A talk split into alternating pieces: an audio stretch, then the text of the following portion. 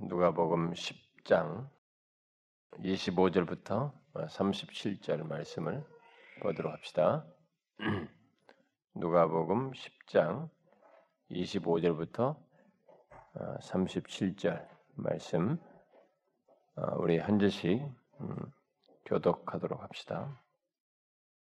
어떤 율법 교사가 일어나 예수를 시험하여 이르되 선생님 내가 무엇을 하여야 영생을 얻으리이까 예수께서 이르시되 율법에 무엇이라 기록되었으며 내가 어떻게 읽느냐 아, 대답하여 이르되 내 마음을 다하며 목숨을 다하며 힘을 다하며 뜻을 다하여 주 너의 하나님을 사랑하고 또한 내 이웃을 내 자신과 내 자신같이 사랑하라 하였나이다. 예수께서 이르시되 내 대답이 옳도다. 이를 행하라. 그러면 살리라 하신 그 사람이 자기를 옳게 보이려고 예수께 여짜오되 그러면 내 이웃이 누구니까? 예수께서 대답하여 이르시되 어떤 사람이 예루살렘에서 여리고로 내려가다 강도를 만남에 강도들이 그 옷을 벗기고 때려 거의 죽은 것을 버리고 갔더라. 마침 한 제사장이 그 길로 내려가다가 그를 보고 피하여 지나가고 또 이와 같이 한 레위인도 그곳에 이르러 그를 보고 피하여 지나가. 어떤 사마리아 사람은 여행하는 중 거기 이르러 그를 보고 불쌍히 여겨 가까이 가서 기름과 포도주를 그 상처에 붓고 싸매고 자기 짐승에 태워 주막으로 데리고 가서 돌보아 주니라. 그 이튿날 그가 주막 주인에게 된 아리온 둘을 내어 주며 이르되 이 사람을 돌보아 주라. 비용이 더 들면 내가 돌아올 때에 갚으리라 하였으니 내 생각에는 이삶 중에 누가 가증도 받는 자와 이웃이 되겠네 다 같이 읍시다. 이르시되 자비를 베푼 자니 예수께서 이르시되 가서 너도 이와 같이 하라 하시니라. 오늘 이 읽은 내용은 에, 여러분 굉장히 우리에게 잘 알려져 있는 에, 선한 뭐 사마리아인 뭐 이런 식으로 우리 호칭하죠. 뭐 사마리아 사람에 대한 내용입니다. 에, 앞에 복음서에 없었기 때문에 음, 이것을 이제 보려고 하는데 선한 사마리아 일반적으로 말하는 사마리아인에 대한 이 내용은 사실 이 굉장히 많은 사람들이 이 본문을 이용해서 어, 참 우리 기독교가 이 세상을 향해서 이웃에 대해서 어떠해야 하는가라는 것을 말하는 소스로 많이 삼고 있습니다. 에, 그래서 이제 에, 예수 믿는 사람들이 이웃을 향해서 어떤 선한 일을 하기 위해서 그 하나의 정신으로서 성경의 어떤 근거로서 이것을 어, 뽑아서 쓰기도 하고 그래서 어, 심지어 뭐, 선, 뭐 사마리아에 무슨 뭐 사마리아 무슨 단체도 이름도 지어서 어, 만들어 쓰고도 있습니다. 근데 이제 여러분들이 한번 오늘 생각을 해보십시오. 주님께서 이 내용 속에서 이 내용이 어떻게 전개돼 가지고 여기서 말하고자 하는 것이 무엇인지를 우리가 한번 잘 생각해 볼 필요가 있습니다. 여기 지금 내용을 보게 되면 음, 어떤 게 율법 교사가 아, 일어나서 예수님께 아, 질문을 하는데 동기 자체가 시험하에서 한 겁니다. 그러니까 아, 좋은 동기로 하는 것이 아니고 음, 예수님을 시험해서 질문을 한 거죠. 선생님, 내가 무엇을 하여야 영생을 얻으리까? 이렇게 얘기한 것입니다. 유대인들에게 있어서 가장 큰 이슈는 영생, 구원, 뭐 이런 거죠. 어, 구원이에요. 사실 우리들도 다 이 구원에 대한 관심이 크지 않습니까? 아, 모두가 다 구원에 대한 관심이 있고 사실 뭐 이 교회를 나온다, 뭘 하는다, 뭐 어떤 종교를 가도 자신들의 어떤 구원을 이렇게 은근히 이제 아, 갈망하는 가운데서 그런 얘기를 합니다. 그리고 특별히 예수 믿는 사람들은 뭐 대부분의 얘기가 구원 문제입니다. 구원을 가지고 있네. 이게 종교를 가졌다라는 것은 어떤 구원의 문제를 해결을 받고 싶어 하는 예, 그것이 핵심적이 되죠. 그래서 이제 여기도 어 이제 이 이들의 항상 그 핵심적인 내용, 어, 자신들의 고민, 대답, 항상 논쟁, 얘기거리가 이제 어떻게 해야 구원을 얻느냐라는 이 문제였기 때문에 이런 것을 가지고 예수님이 이제 워낙 이제 어, 뭐 사람들에게 알려지고 예, 뭐 어떤 특별한 가르침들을 하고 있으니까 이제 그에게 이 질문을 한 것입니다. 근데 이 질문 자체가 아, 뭔가 진실한 갈망을 가지고 어, 이걸 알고 싶은 게 아니고 시험에서 알고 싶은 것입니다. 참 그러니까 우리가 좋은 추구라든가 좋은 갈망이든 뭔가 이렇게 진실로 뭔가 이렇게 꼭 알아야 할 아주 중대한 문제라 할지라도 그 그것을 알고자 하는 중심 자체가 이렇게 시험하듯이 한번 한번 던져보지 뭐 그냥 좀 알아보지 뭐 이렇게 사무함으로 하는 것이 아니면은 대부분의 그것은 어, 어떤 대답을 들어도 그 대답이 자기에게는 소유되지가 않습니다. 여기서도 보면 그렇습니다. 자기에게는 이 갭이 느껴져요. 예수님이 뭔가를 말을 해도 자기가 그 예수님의 말을 이해하는 이 선과 주님이 말씀하시는 내용 사이에 큰 갭이 있습니다. 이것은요, 지금도 마찬가지예요. 교회를 나와도 이 사람이 정말 예수 그리스도를 알고 싶다. 구원을 받고 싶다. 정말 주님의 은혜가 뭔지를 알고 싶다. 이런 마음이 있으면 주님의 의도가 이렇게 전달이 됩니다. 어? 말씀의 그 본래적 의미와 내용이 나에게 전달되는데 그런 것이 갑자기 벌써 마음이 한 발짝 뒤로 물러나 있거나 건성으로 듣거나 시험하거나 한번 알아보고 싶거나 막 이렇게 되면은 이런 내용들이 다 이렇게 어 그 뭐 성경이 뭐라고 말을 해도 영적인 의미는 모르고 그냥 무슨 예화나 이 얘기는 해주나 그런 거나 공감이 되지 성경의 진리에 대해서는 참 어렵습니다. 그러니까 저 같은 사람은 그런 사람들이 크게 어필이 안 돼요. 응? 저는 뭐 맨날 이 얘기도 예화를 많이 쓰는 사람도 아니고 막 계속 성경 진리, 뭐 영적인 얘기를 많이 의미를 많이 얘기하기 때문에 잘 이해가 안 되죠. 그러니까 그런 사람들은 대체로 가면 뭐 이게 어? 자신들의 잠, 와닿는 이런 얘기든 만, 만담 같은 그런 스타일의 설교를 더 좋아하고 뭐 도대체 무슨 말인지 모르겠단 말이지.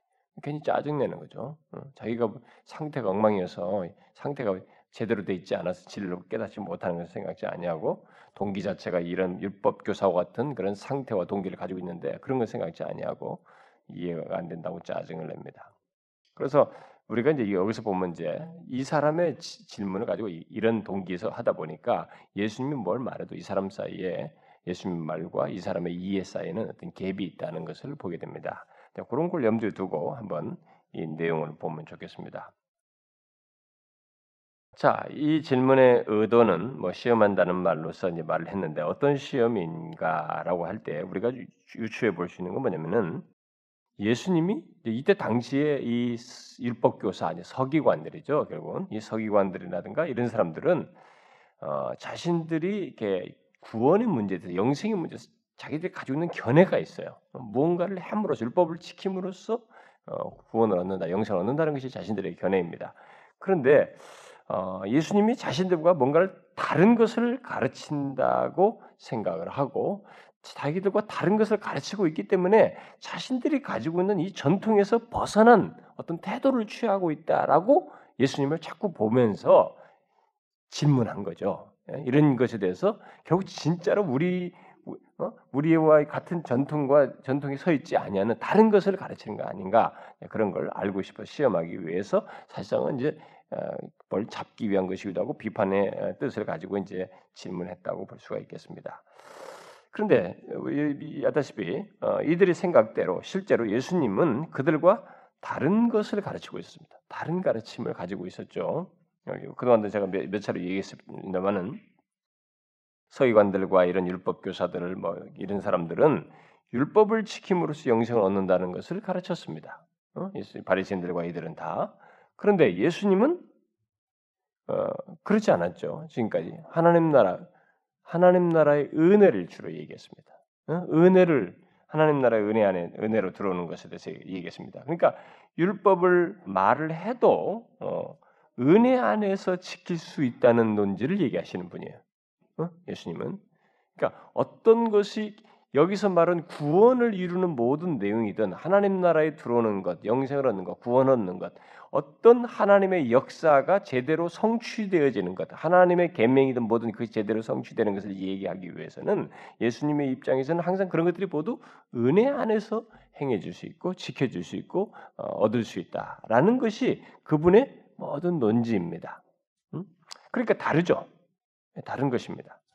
그러니까 용어를 같이 쓰더라도 이게 사실상은 근본적으로 다른 내용을 하는 것입니다. 뭐 율법을 지킨다는 말을 써도 근본적으로 다른 것이에요. 그걸 염두에 두고 여러분들이 여기서 예수님의 답변을 캐치를 하셔야 됩니다. 근데 이런 차이를 이 사람은 이제 모르는 거죠. 어, 이걸 모르고 그저 이제 자신들의 전통에서 벗어난 어떤 가르침을 말한다고 보고 음?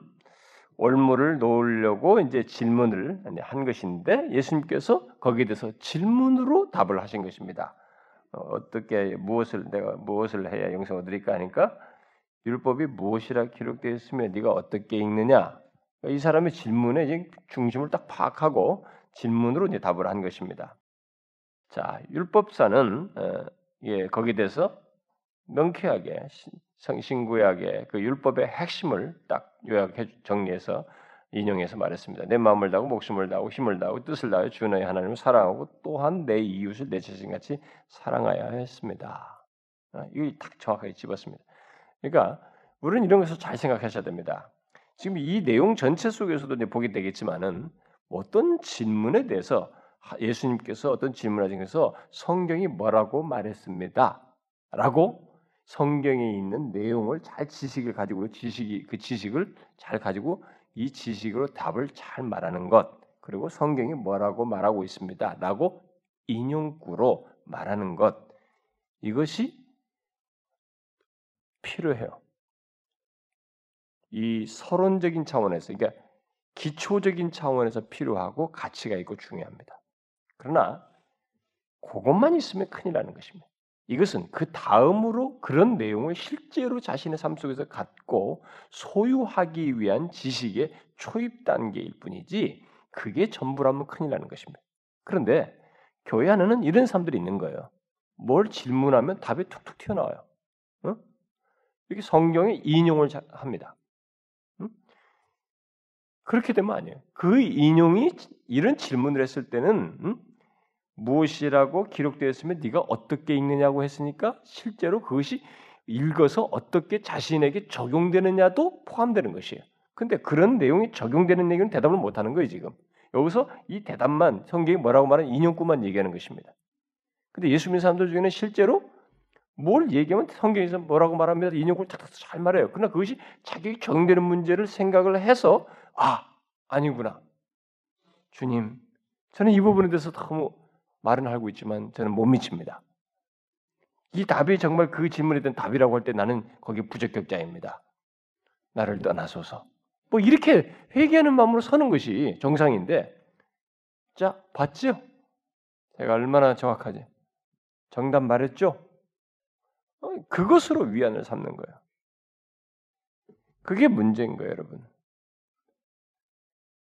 제가 어, 신학생들이나 목사님들에게 그 특강할 기회가 있을 때 제가 이제 가끔 그런 얘기를 거의 자주 합니다. 하는 게 뭐냐면 특히 신학생 세미나를 할 때는 제가 이 얘기를 많이 해요.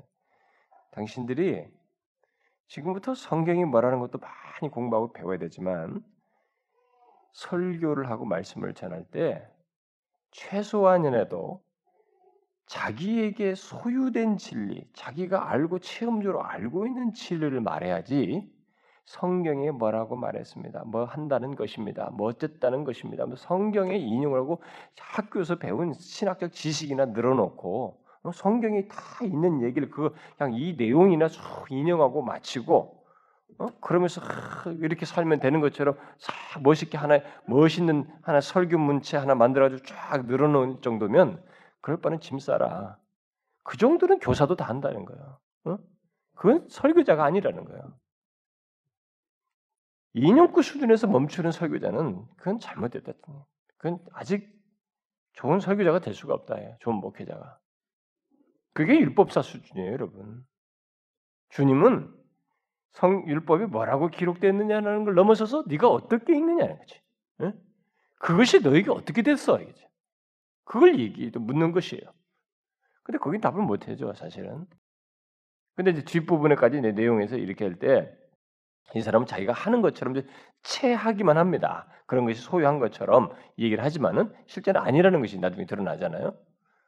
그러니까 여러분도 마찬가지입니다. 우리도 모두가 성경이 뭐라고 말하냐, 하나님 뭐라고 말하냐, 어떤 것에서 답을 말하고 성경이 탁탁탁 지식에 밝은 것만이 능사가 아니에요. 음? 그래서 로존스 목사가 성경 퀴즈대에 성경 성경 여기 뭐 퀴즈대 하고 성경 이막 뭡니까 성경 문답 문제에 대한 답을 하듯이 이런 것은 사실상 성경 자체를 모독하는 것일 수 있다. 하나님의 진리 계시에 대해서 예, 그런 얘기를 하는 것이죠. 그러니까 우리는 이걸 지식적으로만 이게 수용하게 되면 위험해질 수 있다는 거예요, 오히려. 여러분들도 자기가 뭘 말할 때 하나님의 진리를 그냥 인용하고 지식으로만 알 정도지 그것이 자신의 삶에서 소유되기 위해서 갈망하고 구하고 씨름하고 성령을 의지하고 이런 것이 없으면 여러분들은 여러분들이 알고 있는 지식이 성경 지식이 여러분을 정죄합니다. 음?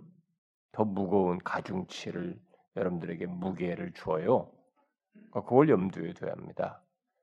그 반드시 성경 지식은 알아야 돼요. 그러나 그 지식은 어디까지나 자기에게 소유되어지기 위해서 어? 그것을 위한 것이야 합니다. 적용을 위한 것이죠. 자, 어쨌든 이 사람은 정답을 말했어요. 성경의 핵심을 말했습니다. 예수님께서 말합니다. 네 대답이 옳도다. 이를 행하면 행하라. 그러면 살리라. 이렇게 말씀하셨습니다. 그러니까 처음에 시험에서 질문한 이 사람에게 예수님께서 이렇게 말했을 때 율법사가 기분 좋았을까요? 응? 지금 자기는 지금 이 정도의 대답이면 자기도 안다고 생각했을 정도의 말이에요. 그렇지 않아요?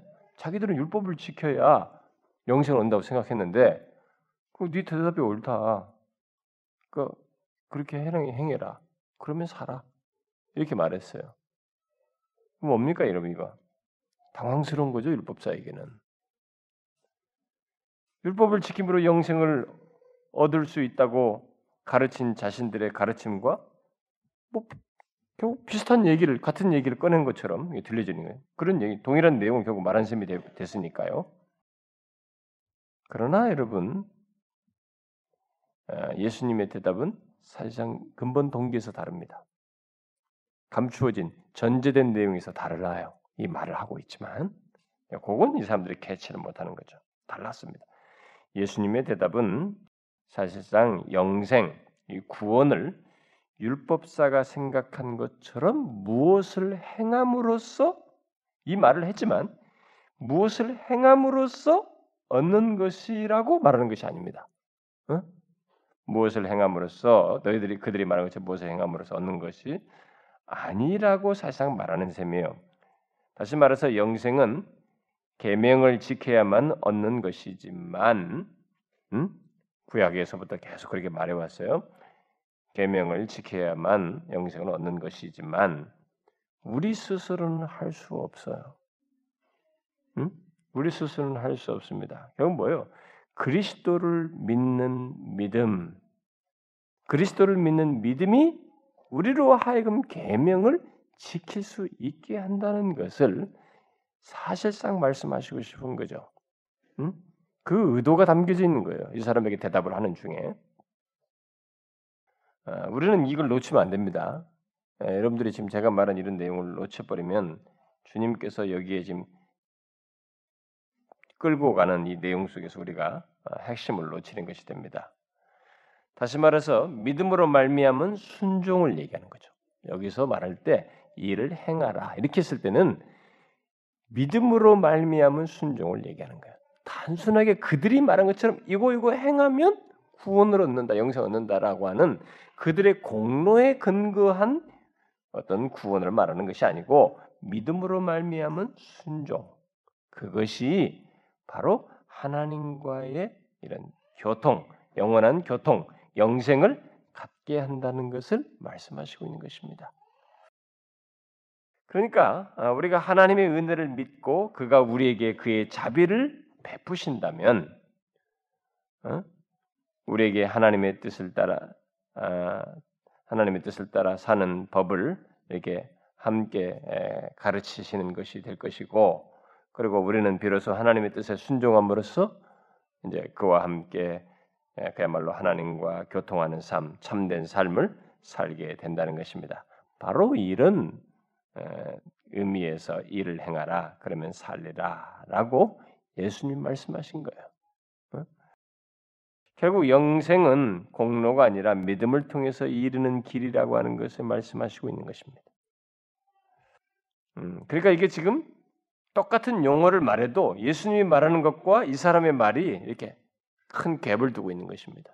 여러분 제가요 우리 교회에서도 참 어려운 것 중에 하나 뭐냐면 제가 어떤 말씀을 막 보면 전하냐 그러면 듣는 사람이 자기는 이렇게 들어버려요. 여기 사이 갭이 있어요. 응? 이해가 못 미치는 거예요. 그러니까 막 들으면서도 딴소리예요. 어? 짜증내고 힘들어하고 막 난리치고.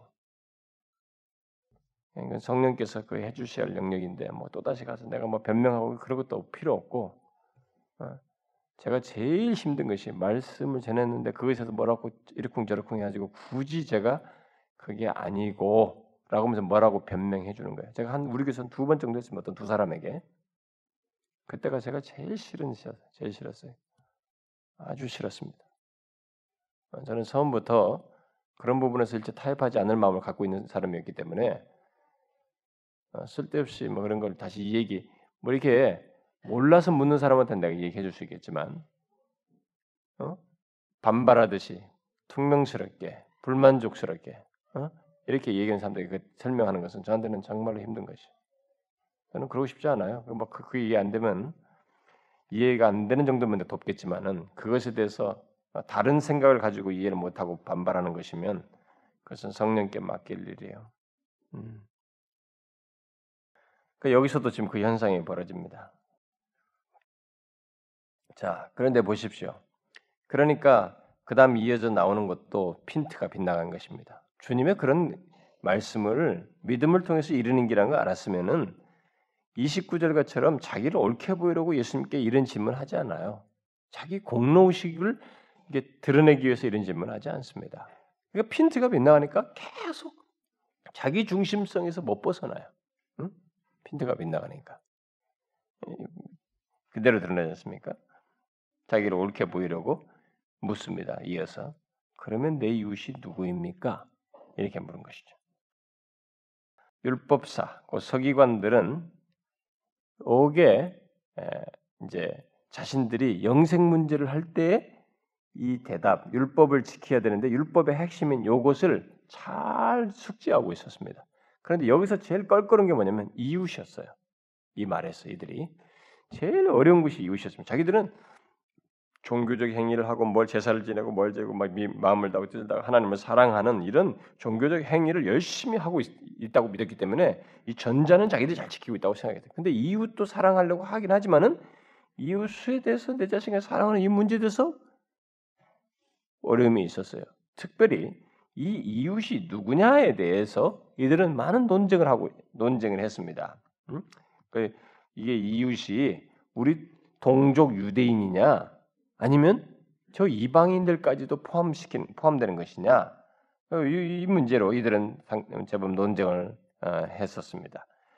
그래서 이 율법학자는 어, 자기를 옳게 보이려고 이웃을 물었지만은 결국은 그런 논쟁 속에서 대답을 못 얻는 것이 이들의 예, 상태였기 때문에 사실상은 자기 이웃이 누구인지를 알지 못하고 있었습니다.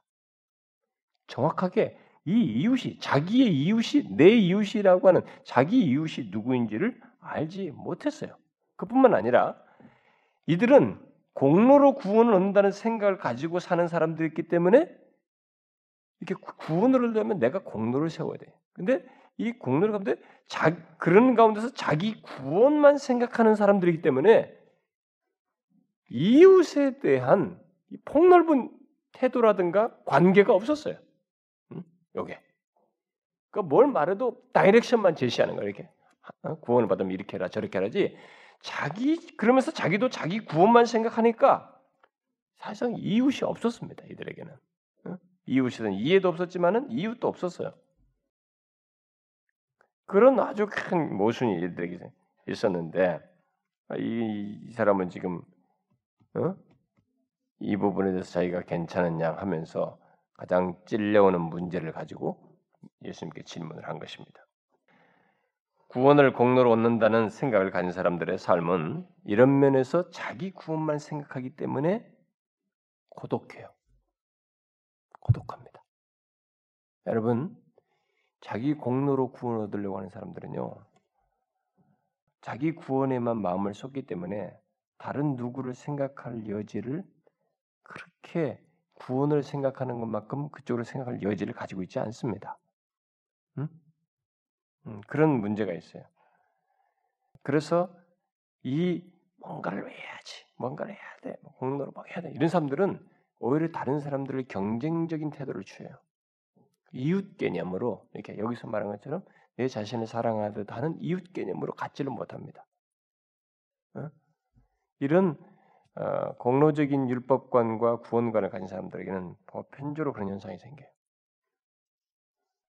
어, 그러나 믿음으로 사는 사람은 다른 사람과 바른 관계를 갖도록 회복되기 때문에 어? 믿음으로 어, 사는 사람은 그래서 어, 나의 이웃이 누구냐의 문제가 그렇게 크게 에, 자기에게는 뭐 문제거리가 되지 않습니다.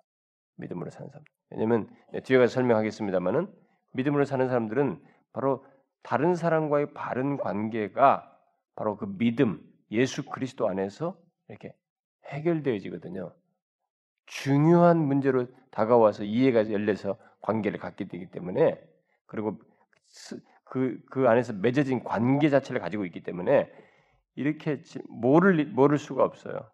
응? 그래서 나의 이웃이 누구냐는 이 질문을 제기하지 않아요. 제기할 필요가 없어요. 네, 여러분들도 이 문제를 생각을 해보셔야 됩니다.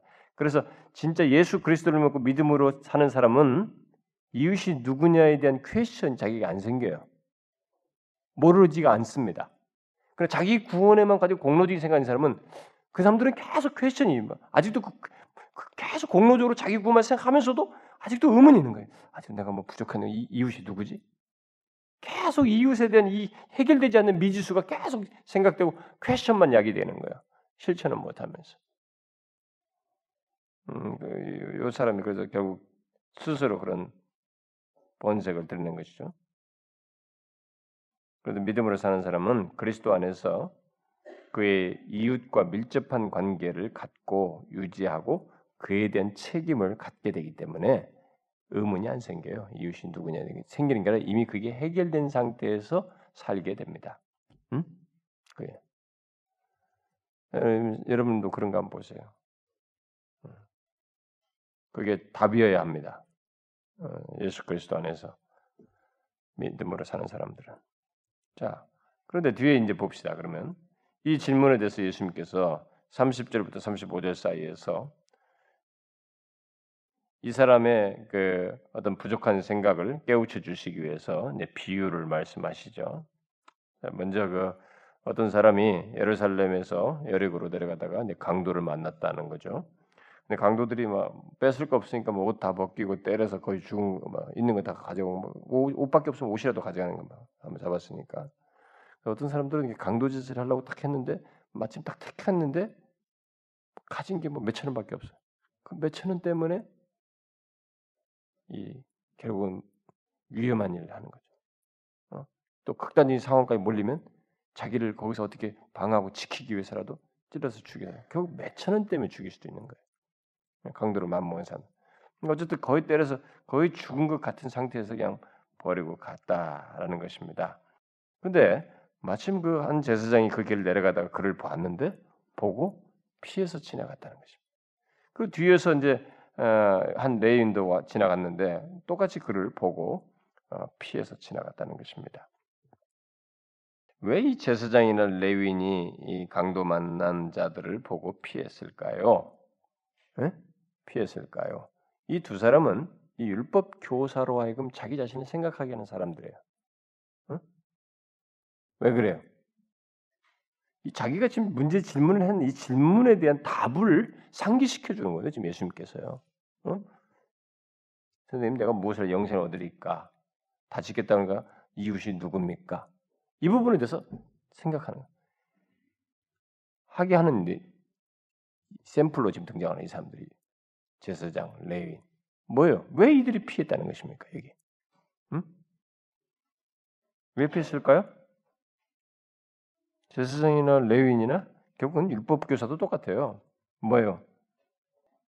자신들의 모든 이런 제사장으로서의 직무라든가 레위인으로서 하는 일이라든가 이런 모든 삶과 사역과 이런 모든 것을 공로적인 것으로 생각했기 때문에 음? 예? 공로적인 것을 생각했기 때문에 공로적으로 생각했다는 말은 뭐예요? 자기중심적인 생각을 갖는다는 얘기거든요. 자기중심적인 생각을 가졌기 때문에 피해버린 거예요. 그래서 여러분 기독교 신앙에서요. 이렇게 율법적인 신앙생활을 가지고 자기 공로적인 생활을 하면은요. 눈에 보일 때, 뭐가 드러날 때, 인정될 때, 알게 될 때, 그리고 공로로 여겨질 때에 집중도가 나타나지. 눈에 보이지 않고 뭐 하지 않고 이렇게 할 때는 집중도가 잘 안 나타나요. 자기 중심적인 그 틀을 그대로 킵하기 때문에 그게 잘 안 돼요. 이런 행동을 보이는 것입니다. 잘 보세요, 여러분. 이건 아주 중요해요. 주님께서 여기서 아주 중요한 걸 메시지를 남겨준 것입니다. 그 진짜가 누군지를 이제 말해주기도 하는 것이 예수 그리스도 안에서 참된 이웃을 아는 사람이 어떤 사람인지를 결국 말해주는 셈이에요. 응? 그러니까 율법 교사들 너도 그런 사람이다 결국. 응? 공로적인 사람으로서 이런 태도를 취한다. 네가 이웃이 뭐 누구냐고 묻는데 네가 이웃에 대해서 이런 사람이다. 라고 말해주는 셈이죠. 예수님께서 참 예수님의 이 설명과 이 참 지혜는 뭐 엄청납니다. 어? 가장 인간에게 그 질문에 그 사람에게 딱딱 적절하고 그 수준에 맞고 그 문제에 가장 생각할 수 있는 그러면서도 가장 궁극적인 진리로 다 연결시켜주는 그런 내용들로 다 담겨져 있습니다. 그래서 그, 그 그런 상태에서 예수님이 계속해서 말합니다. 그런데 어떤 사마리아 사람이 여행하는 중에 거기에 마침 또 같이 그 사람도 이르게 됐다. 근데 그 강도 만나서 막 거의 죽어 사람을 봤다. 가지고 불쌍해가지고 가까이 가서 막 기름 자격이 있는 것들을 다 썼단 말이야. 기름 보도주 그리고 상처해보고 싸매고 자기 짐승에 태워가지고 주막에 데리고 가서 가서 돌보아 줬단 말이야. 응? 그리고 어, 그 이튿날 그가 주막 주인에게 대나리온 둘을 내어주면서 이르되 이 사람을 돌봐주라 비용이 들면 내가 돌아올 때 갚을 것이다. 자기는 뭔가 일이 진행 중이야 분주해 뭔가 일이 있어요. 그런데도 자기가 할 수 있는 최선을 다하면서 이 사람을 도왔다. 그러니까 분명히 자신도 이런 일을 할 때 거기서 빨리 피하고 싶었을 거란 말이에요. 왜냐면 어, 이 혹시 나도 지나가다 나한테도 나도 걸리지 않겠나? 공격당할 위험이 자기도 있, 다고 여겨져서 그런 어, 그래서 도망갈 수도 있었을 텐데 자기를 돌아보지 아니하고 강도 만난 자와 자신을 뭘로? 네, 잘 보세요. 이 이웃이라고 했으니까 이웃은 답을 주는 겁니다. 뭐예요? 강도 만난 자와 자기를 하나 취급한 것입니다. 응? 그게 이웃 개념이에요 여기서 하나 취급한 것이. 응? 하나처럼 여기면서 곧 불쌍히 여기면서 그들을 그를 돌보고 그 사람을 치료하는데 필요한 모든 것을 제공했다는 거죠. 그래서 이, 사, 이 사마리아인은 마치 강도 만난 자의 형제인 것처럼 행동해 줬다는 것입니다. 그를 돌봐줬다는 거예요. 쉽게 말해서 그는 자기가 강도 만난 자와 밀접한 관계가 있으며 자신이 이 사람에 대한 책임이 있다라고 생각하고 또 그렇게 알았다는 것입니다. 그래서 그렇게 행동했다는 거예요. 자, 이 사람과 나 사이가 무관하지 않으며 그러니까 여러분 지나가는 사람인데 다 힘들어 있다. 이웃 개념을 잘 이해하셔야 됩니다. 이 사람과 나, 나, 나는 무관하지 않다는 거예요. 어떤 식으로든 밀접한 관계가 있는 존재되다 우리는. 그리고 나는 여기에 대해서 책임이 있다. 라고 알고 행동한 것. 이걸 지금 이웃 개념으로 얘기하시는 거예요. 응? 무슨 말인지 알겠습니까?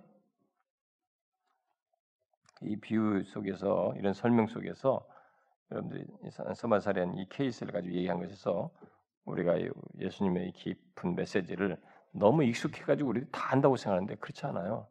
우리가 엉뚱하게 알고 있고 너무 표면적으로 피상적으로 알고 있어요.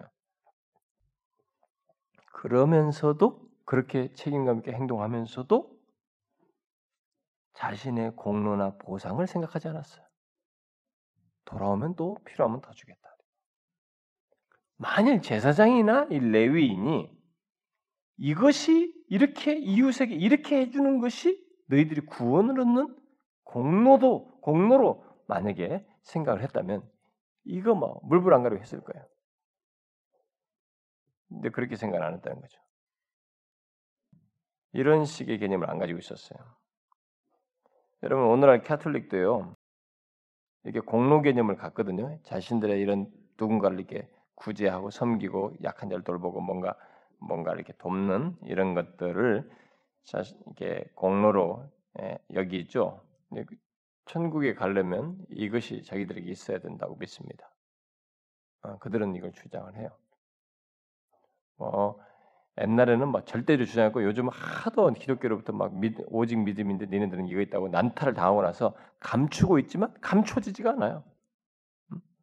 여신들은 예, 믿음 플러스 선행이에요. 음, 선행이 있어야 구원을 얻는다. 그래서 캐톨릭 신자들이 이렇게 그런 것에 대해서 굉장히 약한 자들에 가서 막 선행을 하고 이런 것에 대해서 더 앞서 있습니다. 우리보다. 사실 우리들이 바른 여기서 말하는 이 주님의 말씀 개념을 가지고 우리가 해, 그렇게 해야 되는데 인간은 또 그게 안 미쳐지나? 이 공로 개념이 있으니까 더 열심히 하는. 네? 그래서 다 여러분 보면은 그 수녀들이나 뭐 이런 봉사하는 사람들 보면 정말로 뭐 마더 테레사부터 시작해가지고 그런 사람들이 굉장히 많지 않습니까? 어, 그런 사람들에게는 교리 자체가 신앙의 출발 자체가 그게 내포돼 있어요. 구원에 있어서 선행. 그 이, 이, 이 개념인 것입니다. 이들과 비슷한 개념. 그러나 여기서 사마리아인은 어, 잘 보시면 자발적으로 어, 곧 이웃과 하나라고 하는 이웃 이웃이 닫혀 있는데 그, 그 사람과 내가 하나라는 이 연대감 속에서 선행을 행한 것입니다. 이게 이웃 개념이라는 거죠. 그런 의식으로 사람을 대하고 책임을 다하는 것이 이웃 개념이라고 주님께서 말씀하신 것입니다. 우리는 이웃 개념을 잘 알아야 됩니다. 그래서 이제 주님께서 적용적으로 이 얘기를 하시는 것입니다. 음? 36절과 37절에서 이 비유를 다 말씀하신 다음에 물으셨죠. 내 생각에는 이 사람 세 사람 중에 누가 강도 만난 자의 이웃이 되겠느냐 물었습니다. 그러자 자비를 베푼 자입니다. 응? 이렇게 말했어요. 사마리아인은 자신을 강도 만난 자의 이웃으로 증명했다라는 것이죠. 예, 사마리아인은 강도 만난 자의 이웃으로 증명했습니다. 그럼으로써 자신 또한 다른 사람의 이웃이라는 것을 드러내었습니다. 그런 관계 속에 우리 각자가 있다는 것을 이 사마리아 여인은 아니 아니 사마리아 사람은 드러냈다는 것입니다. 다시 말해서 이 사마리아 사람은 다른 사람과 자신이 밀접한 관계가 있다라는 것을 알고 그것에 따라서 책임 있게 행동을 했다는 것입니다. 우리는 이 같은 이웃 의식과 공동체 의식을 이제 이 여기서 배워서 이웃 개념으로 가지고 있어야 됩니다. 그런데 이런 식의 이제 이웃 개념이 사실 우리 주변에 드러나고 있습니다. 어? 우리 주변에 보면은 어, 뭐 예수를 몰라도 응? 이런 종류의 자비를 베푸는 어? 그러니까 저 사람과 우리는 하나다. 우리 저들이 저들의 아픔을 우리 같은 아픔으로 여겨야 된다. 그래서 그 약한 자 무슨 뭐 억눌린 자, 먼 자, 어떤 자들이 가지고 그 사람들을 이웃을 그들과 우리를 같은 하나로 여기면서 어, 이웃 의식을 가지면서 또 공동체 의식을 가지고 거기에 우리로서 책임을 다해야 된다라고 하면서 하는 이런 행동들을 우리가 오늘날에도 많이 보게 됩니다. 그것은 어떤 단체 개념 속에서도 하고 어떤 개인적으로도 하기도 하고 예수를 몰라도 그 일을 합니다. 불신자들도 그거 합니다. 그렇죠? 많이 하지 않습니까, 여러분? 어, 신자가 아니라도 그 일을 하는 사람들이 많습니다. 자, 이런 사실은 예수를 모름에도 이런 이웃 개념을 가지고 한다는 것은 하나님의 선하심, 우리가 마태복음 5장에서 말한 것처럼 하나님의 선하심이 예수 의인과 아이인에게 다 베풀어져서 나타나는 것이라고 볼 수 있습니다. 그러니까 일반 은총의 일반 은총을 따라서 일어나는 일들이라고 볼 수 있어요. 그러나 우리는 여기 이 사마리아 아, 사람의 행위를 예수 믿는 자의 행위로 보아서는 안 됩니다. 음? 우리는 이것을 이 시, 믿음이라는 내용을 배제시키고 예수 그리스도께서 성취할 은혜의 논리를 배제하고 여기서 나타낸 선행 자체, 선한 행위를 하는 자선 행위 자체를 기독 여기서 말하고자 하는 메시지의 궁극인 것처럼 말하는 것은 빵점이에요, 빵점. 성경 빵점으로 보는 겁니다. 잘못 보는 거예요. 너무나 많은 목사들이나 심지어 무슨 사회운동가나 기독교 사회운동가들이 다 그런 식으로 본문을 봐요. 그러면 이 성경은 고작해야 도덕 윤리 수준이 지나지 않는 거예요. 미안하지만은. 이 사회사 무슨 하는 사회 시민단체 하는 이뭐 기독교 시민단체들이 이런 논리, 이 본문 가지고 그 수준에 멈춰버리는 거예요. 그거 아니에요, 여러분. 우리는 이 사마리아 사람의 행위를 예수 믿는 자의 행위로 보아서는 안 됩니다. 예수 믿는 자, 예, 믿는 자의 그것의 행위로 전형으로 지금 말하는 것은 아니에요. 또 주님께서 단순히 이 내용을 통해서 아 너희들도 이런 박애 정신을 가지고 해라. 그래서 일종의 박애주의를 주장한다고 생각해서도 안 됩니다. 그런 거 아니에요. 그런 식으로 이 말씀을 보는 사람들이 많지만 그렇지 않습니다. 이 말씀은 어, 예수님께서 어, 자신의 구속 사역 안에서 영생 얻기 위해서 오신 아, 영생을 얻도록 하기 위해서 오신 주님의 그 사역의 연관된 속에서 얘기하시는 거예요. 영생을 얻는 문제와 다 맞물려서 얘기하는 건데 결국 구속 사역 안에서 영생 얻는 것을 예, 지금 말씀하고 있다는 것을 우리가 유념해야 됩니다. 기독교는요 예수 그리스도의 구속 사역이라고 하는 그 배경 속에서. 그래서 구속 사역이라는 것은 우리가 죄를 담당하고 뭔가를 해서가 아니라 그가 우리 걸 다 담당하시고 은혜로 뭘 하셨기 때문에 된다고 하는 이 은혜 그리고 구속 사역 예수 그리스도의 구속에 근거한 어떤 내용의 차원에서 이런 내용들을 봐야지 그것을 빼고 여기서 이 선행 자체 선행을 보고 박애주의를 생각하는 것이면 그냥 성경을 일반 종교나 좋은 교양 서적지나 무슨 그런 정도의 내용으로 취급하는 것이에요. 이것은 그게 아닙니다. 그러므로 어, 이것을 그리스도와 인격적인 교통이 없이 또 복음의 내용과 거리가 먼 어떤 박예르 정신이라든가 어떤 자선을 말하는 것으로 생각해서는 안 됩니다. 그런 것은 세상에서도 볼 수 있어요. 그 정도는. 어? 이런 것은 세상에도 다 있습니다. 다른 종교도 다 있고 설사 무신론자도 할 수 있어요. 이런 것은. 왜냐하면 하나님께서 선하신 하나님의 선하심을 따라 일반은 종류이기 때문에 사람들의 양심과 어떤 그런 의지를 따라서 하나님께서 사람들의 가운데서 역사하시면서 일반은 종류 베풀어서 하시는 것이기 때문에 예수를 몰라도 다할 수 있어요. 이런 것은. 그러니까 이 내용 자체를 예수님께서 이 문맥 속에서 하셨을 때 이 질문을 받으면서 결국 이끌어내시는 것 속에는 결국 예수님 자신과의 어떤 인격적 교통 그리고 이런 복음의 내용과 관계 속에서 어떤 선행을 가질 때만이 그것이 기독교에서 말하는 선행으로 말한다는 것을 우리가 놓쳐서는 안 된다는 거예요. 제 말을 이해하시겠습니까? 여러분 이해를 잘 하셔야 됩니다. 이 본문이 제일 유명, 많이 유명하면서도 유명하면서 오용돼요. 많은 사람들에게 그것도 교회 다닌다고 하는 사람들에 의해서 심지어 목사들에 의해서 오용됩니다. 여기 언급된 사마리아인은 이웃과 관계가 무엇인지를 어, 이해하였고 또 자신을 다른 사람들에게 어, 헌신하는 그런 모습을 분명히 보였습니다. 그러나 그게 전부예요. 이 내용상에서는 그게 전부입니다. 그런 자선은 그런 정도의 선행은 분명히 우리가 볼 때 아름다운 것이고 우리 현실 속에서 다 존경할 만한 아름답게 여길 그런 모습이긴 하지만 그것은 기독교의 문맥 속에서 보면 예수님께서 말씀하시는 배경과 취지 속에서 보면 그것은 이렇게 꽃병에 꽃을 탁 잘라 가지고 꼽아놓은 꽃과 같습니다. 너무 아름답습니다. 그러나 아무런 시들어져 버린 그것이에요. 뿌리가 박힌 상태에 있는 꽃이 아니에요. 그것은 바로 그런 정도라고 보시면 됩니다. 왜냐하면 이웃과의 그런 관계의 뿌리는 어, 그, 이렇게 에, 여기서 주님께서 궁극적으로 말하는 내용이죠. 그런 이웃과의 그런 관계의 뿌리는 그 관계를 회복시키시는 예수 그리스도를 믿는 믿음이어야 하거든요. 음? 이게 예수님께서 여기서 참 이웃을 결국 말씀하시고 싶어 하시는 거거든요.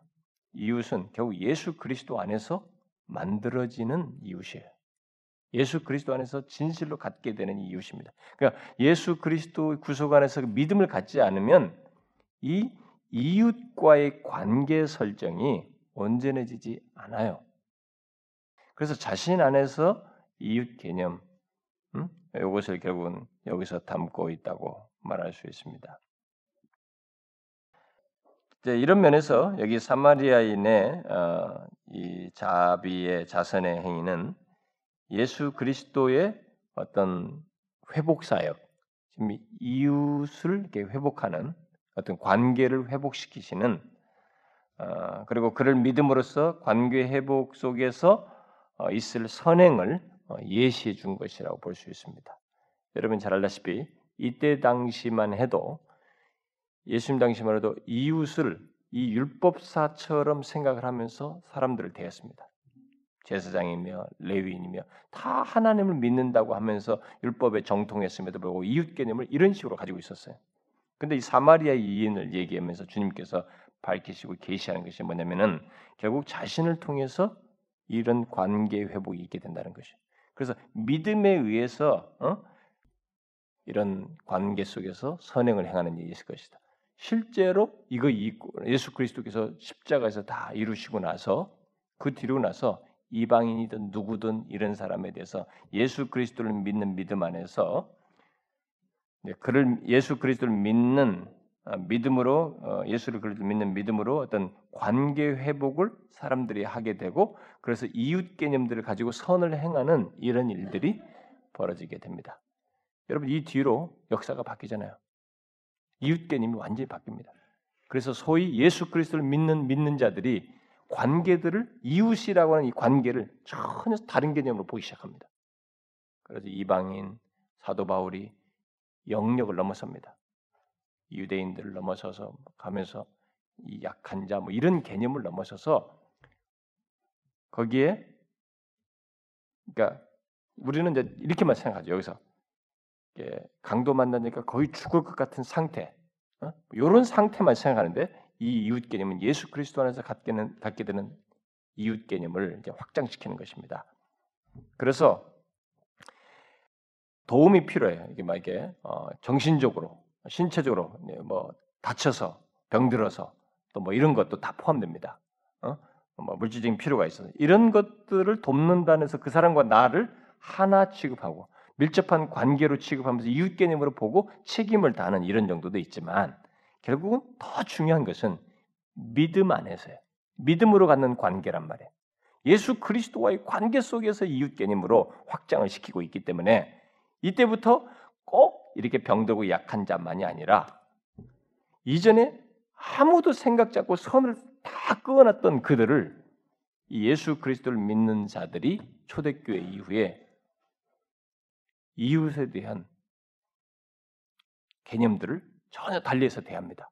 영역을 넘어서서 다른 사람들 이런 사람들까지 이방 나라 뭐 심지어 뭐 문둥병도 포함되고 병자도 포함되지만 그뿐만 아니라 그 시, 거기서 소외된 사람 그리고 거기서 권자를 가지고 있어도 영적인 상태에서는 정말 도움을 필요로 하는 저 사람과 나는 예수 그리스도만 믿으면 예수 그리스도 안에서 하나예요.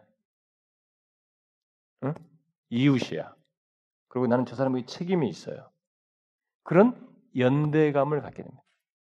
그래서 이 연대감의 회복은 진정한 연대감의 회복은 예수 그리스도 안에서 회복됩니다. 사실 이, 이 용어는요 굉장히 중요한 용어입니다. 에베스 로마서에서 나오고 에베소에서 나오는 얘기인데 솔리다리티인데요. 원래 인간은 처음에 창조할 때부터 하나님과 우리 사이에 이 연대감 속에 있었습니다. 사회가 다 서로가 연결돼서 연대감 속에. 근데 이게 탁 깨지고 나니까 죄로 인해서 깨지고 나니까 계속된 소외 현상이 일어나고 난리죠. 모든 것이. 근데 이것이 이 연대감이 이제 이웃 개념이죠. 바른 연대감이 언제 어떻게 회복되냐?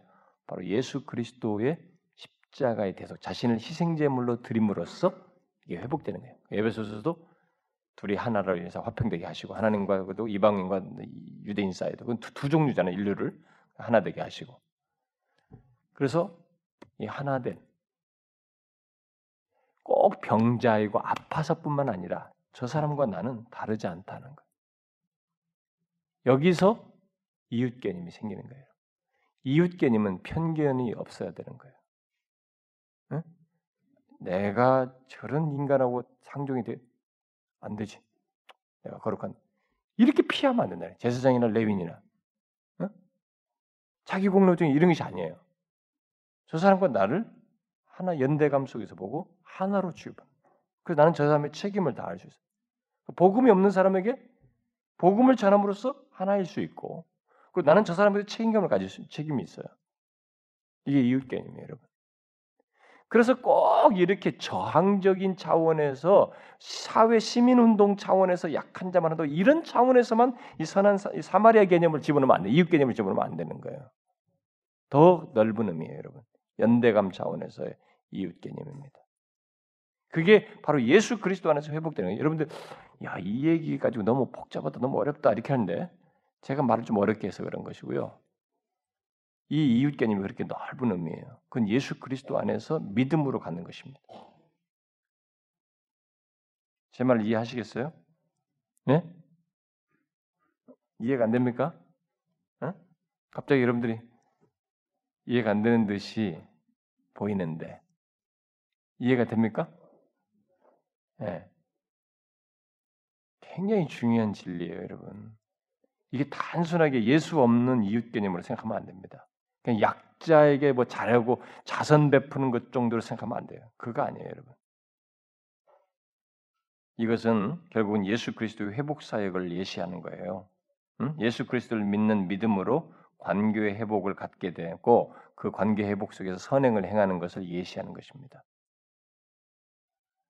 여러분 예수 그리스도만이 진실로 이렇게 아, 우리 이웃과의 관계를 이렇게 회복시키실 수 있는 분이십니다. 우리는 이렇게 태도를 취할 사람들이에요. 자기 공로에 사로잡혀서 자기에게 몰입해서. 근데 그분이 자기를 희생제물로 이렇게 내려놓으심으로써 이렇게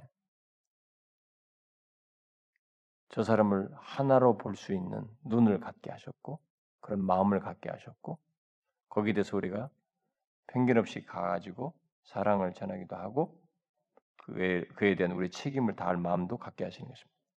그러니까 물질적인 뿐만이 아니에요. 선행이라고 약한 것 채워주는 것 정도만이 아니에요. 복음 차원에서도. 복음 차원에서도. 그래서 우리는 결국 예수 그리스도를 통해서 어, 이웃과의 관계를 이제 우리가 회복하게 되고 자선을 행할 수 있게 되는 것입니다. 그것이 제, 예수 그리스도 안에서 제대로 할 수 있게, 있게 되는 것이죠. 아, 바로 그런 관계 회복과 자비 안에 영생이 있는 것입니다. 예수 그리스도 안에서 이웃과의 관계를 회복하고 그 안에서 자비를 행하고 이 선행을 행하는 이것이 바로 그 그런 것 속에 영생이 있는 것이죠. 응? 여기 보면 영생이 바로 그 개념으로 결론이 내려진 거예요. 그래서 가서 너도 이와 같이 하라. 그런 개념이에요. 예수 그리스도를 믿음으로 또 그분 안에서 다른 사람과 하나됨을 깨닫고 회복된 관계를 자신을 통해서 드러내는 것이 우리가 예, 가서 너도 이와 같이 행하라는 이 말씀에 대한 답이에요. 우리도 그렇게 해야 됩니다. 여러분 이제 아시겠습니까? 우리가 이웃 개념에 대해서 다른 사람에 대해서 연대감을 가지고 봐야 됩니다. 하나 취급해야 돼. 네? 그에 대해서는 책임감을 가져야 됩니다. 특별히 이렇게 도움을 필요한 사람에게 우리가 그래야 됩니다. 그러나 이것 자체를 목적으로 하면 안 됩니다. 우리는 예수 그리스도의 구속의 은혜 안에서 하는 것이어서 그분을 드러내는 것이고 그분을 전하는 것이 가장 중요한 것이에요. 그분을 나타내는 것이 가장 중요한 것입니다. 내 자신의 공로를 써서 내가 구원받겠다는 차원에서 이렇게 하면 안 되는 것입니다. 나의 목적을 위해서, 나 자신을 위해서, 자기 중심적인 것을 위해서 이 자선하는 것 정도에 멈추는 이런 행동을 하면 안 되는 것입니다. 그것은 여기 율법사가 취하는 행동이에요. 그런 논리겠죠. 오늘날 캐톨릭적인 것입니다. 저와 여러분이 예수님께서 여기서 주신 말씀들처럼 어, 자비를 베푸는 이런 사마리아 사람 같은 모습을 갖기를 원합니다. 음? 우리가 이 세상에 살면서 어, 그냥 복음 없이 예수 그리스도 인격적인 관계 없이 자선을 항하는 것으로 기독교의 기독교의 자선 행위로 취급하면 여러분 불교나 다른 종교 하나도 다를 바 없어요. 우리는 그런 정도의 그걸 말하지 않습니다. 우리는 예수 그리스도와 인격적인 관계 속에서 복음의 내용을 가지고 여기서 말씀하시는 이웃 개념을 가지고 편견 없이 남들과 나를 하나로 여기며 책임을 다하는 이런 사람으로서 모습을 가져야 되는 것입니다. 그게 주님의 메시지예요. 여러분 아시겠죠? 예. 잘 이해하시고 이 말씀에 따라서 그렇게 우리가 행동할 수 있습니다. 가서 너도 이와 같이 하라라는 말씀을 들으면 좋겠어요. 기도합시다. 하나님 아버지 감사합니다. 이 시간에 우리가 함께 함께 아버지 앞에 우리의 필요와 심령을 토로하며 은혜를 구하는데요. 주님이여 우리를 불쌍히 여겨 주시고 우리에게 자비와 긍휼을 베풀어 주시옵소서. 주의 은혜가 없으면 우리는 어떤 것도 이룰 수가 없는 참 하나님 앞에서 제대로 된 선행조차도 행할 수 없는 그런 자들입니다.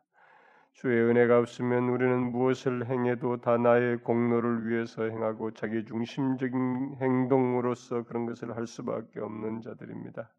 오 주님이여 저희들에게 은혜를 베푸사 주께서 우리에게 주의 백성 삼으시고 하나님과의 관계를 갖게 하시고 다른 이웃과의 관계의 길을 열어 주신 것을 기억하고 그들과 우리 사이에 하나 된 것들을 이 연대감을 기억하고 그들에 대한 책임감을 가지고 그들의 약함과 부족을 채워줄 뿐만 아니라 그들에게 가장 절실한 복음을 채워줌으로써 그들과 함께 예수 그리스도 안에서의 이런 은혜와 복을 누리는 그래서 진실로 이웃을 돕는 자가 될 수 있도록 하나님의 우리를 이렇게 인도하여 주옵소서. 주님 여기 모인 사랑하는 지체들이 우리가 조국 교회와 몸된 교회와 이 지역 안에서의 우리들의 사명과 사역을 하나님 앞에 아뢰고 몸된 교회 예배를 비롯해서 우리들의 구원의 역사와 하나님의 다각적인 필요를 아뢰었는데 주님이 이런 우리들의 현실적이고 계속적인 필요를 돌아보아 주시고 은혜를 베풀어 주시옵소서. 이번 주일에 하나님이 우리들이 예수 그리스도를 인격적으로 아직 만나지 못한 영혼들에게 이런 회심의 역사의 필요를 함께 말하면서 하나님의 회심에 하게 되는 계기가 되기를 하나님 앞에 구하오니 주여 오셔서 우리 가운데 역사하시고 심령들을 만지시며 저들이 예수 그리스도께 간절히 은혜를 갈망하는 그런 은혜 역사가 있게 하여 주옵소서. 주님이여 우리가 이 지역을 복음화하고 저들에게 하나님이여 진리를 전하는 데 수고를 하고 있습니다. 하나님이여 우리들의 이런 수고가 결실되어 수 있도록 인도하여 주옵소서. 하나님이여 이 헛되고 너무나 이 허망한 것들을 쫓는 영혼들 그리고 진리를 알지 못하면서 예수 그리스도의 풍성한 은혜를 알지 못하면서도 소위 교회 생활하는 영혼들을 주님이여 저들에게 생명의 진리를 전함으로써 구원의 역사가 그들에게 일어나는 데 우리들이 사용되게 하여 주옵소서. 복음을 전하고 이 지역에 하나님의 다각적으로 접촉하는 것들이 결실될 수 있도록 주님이 인도하여 주옵소서. 주님 몸된 교회 안에 하나님의 정신적으로 육체적으로 또 하나님의 영적으로 힘들어하는 모든 영혼들을 주님이 어루만지시고 어른에서부터 어린아이 이르기까지 하나님의 각각의 영, 영육 간의 그 부족한 상태들을 주께서 어루만져서 회복시켜 주옵소서.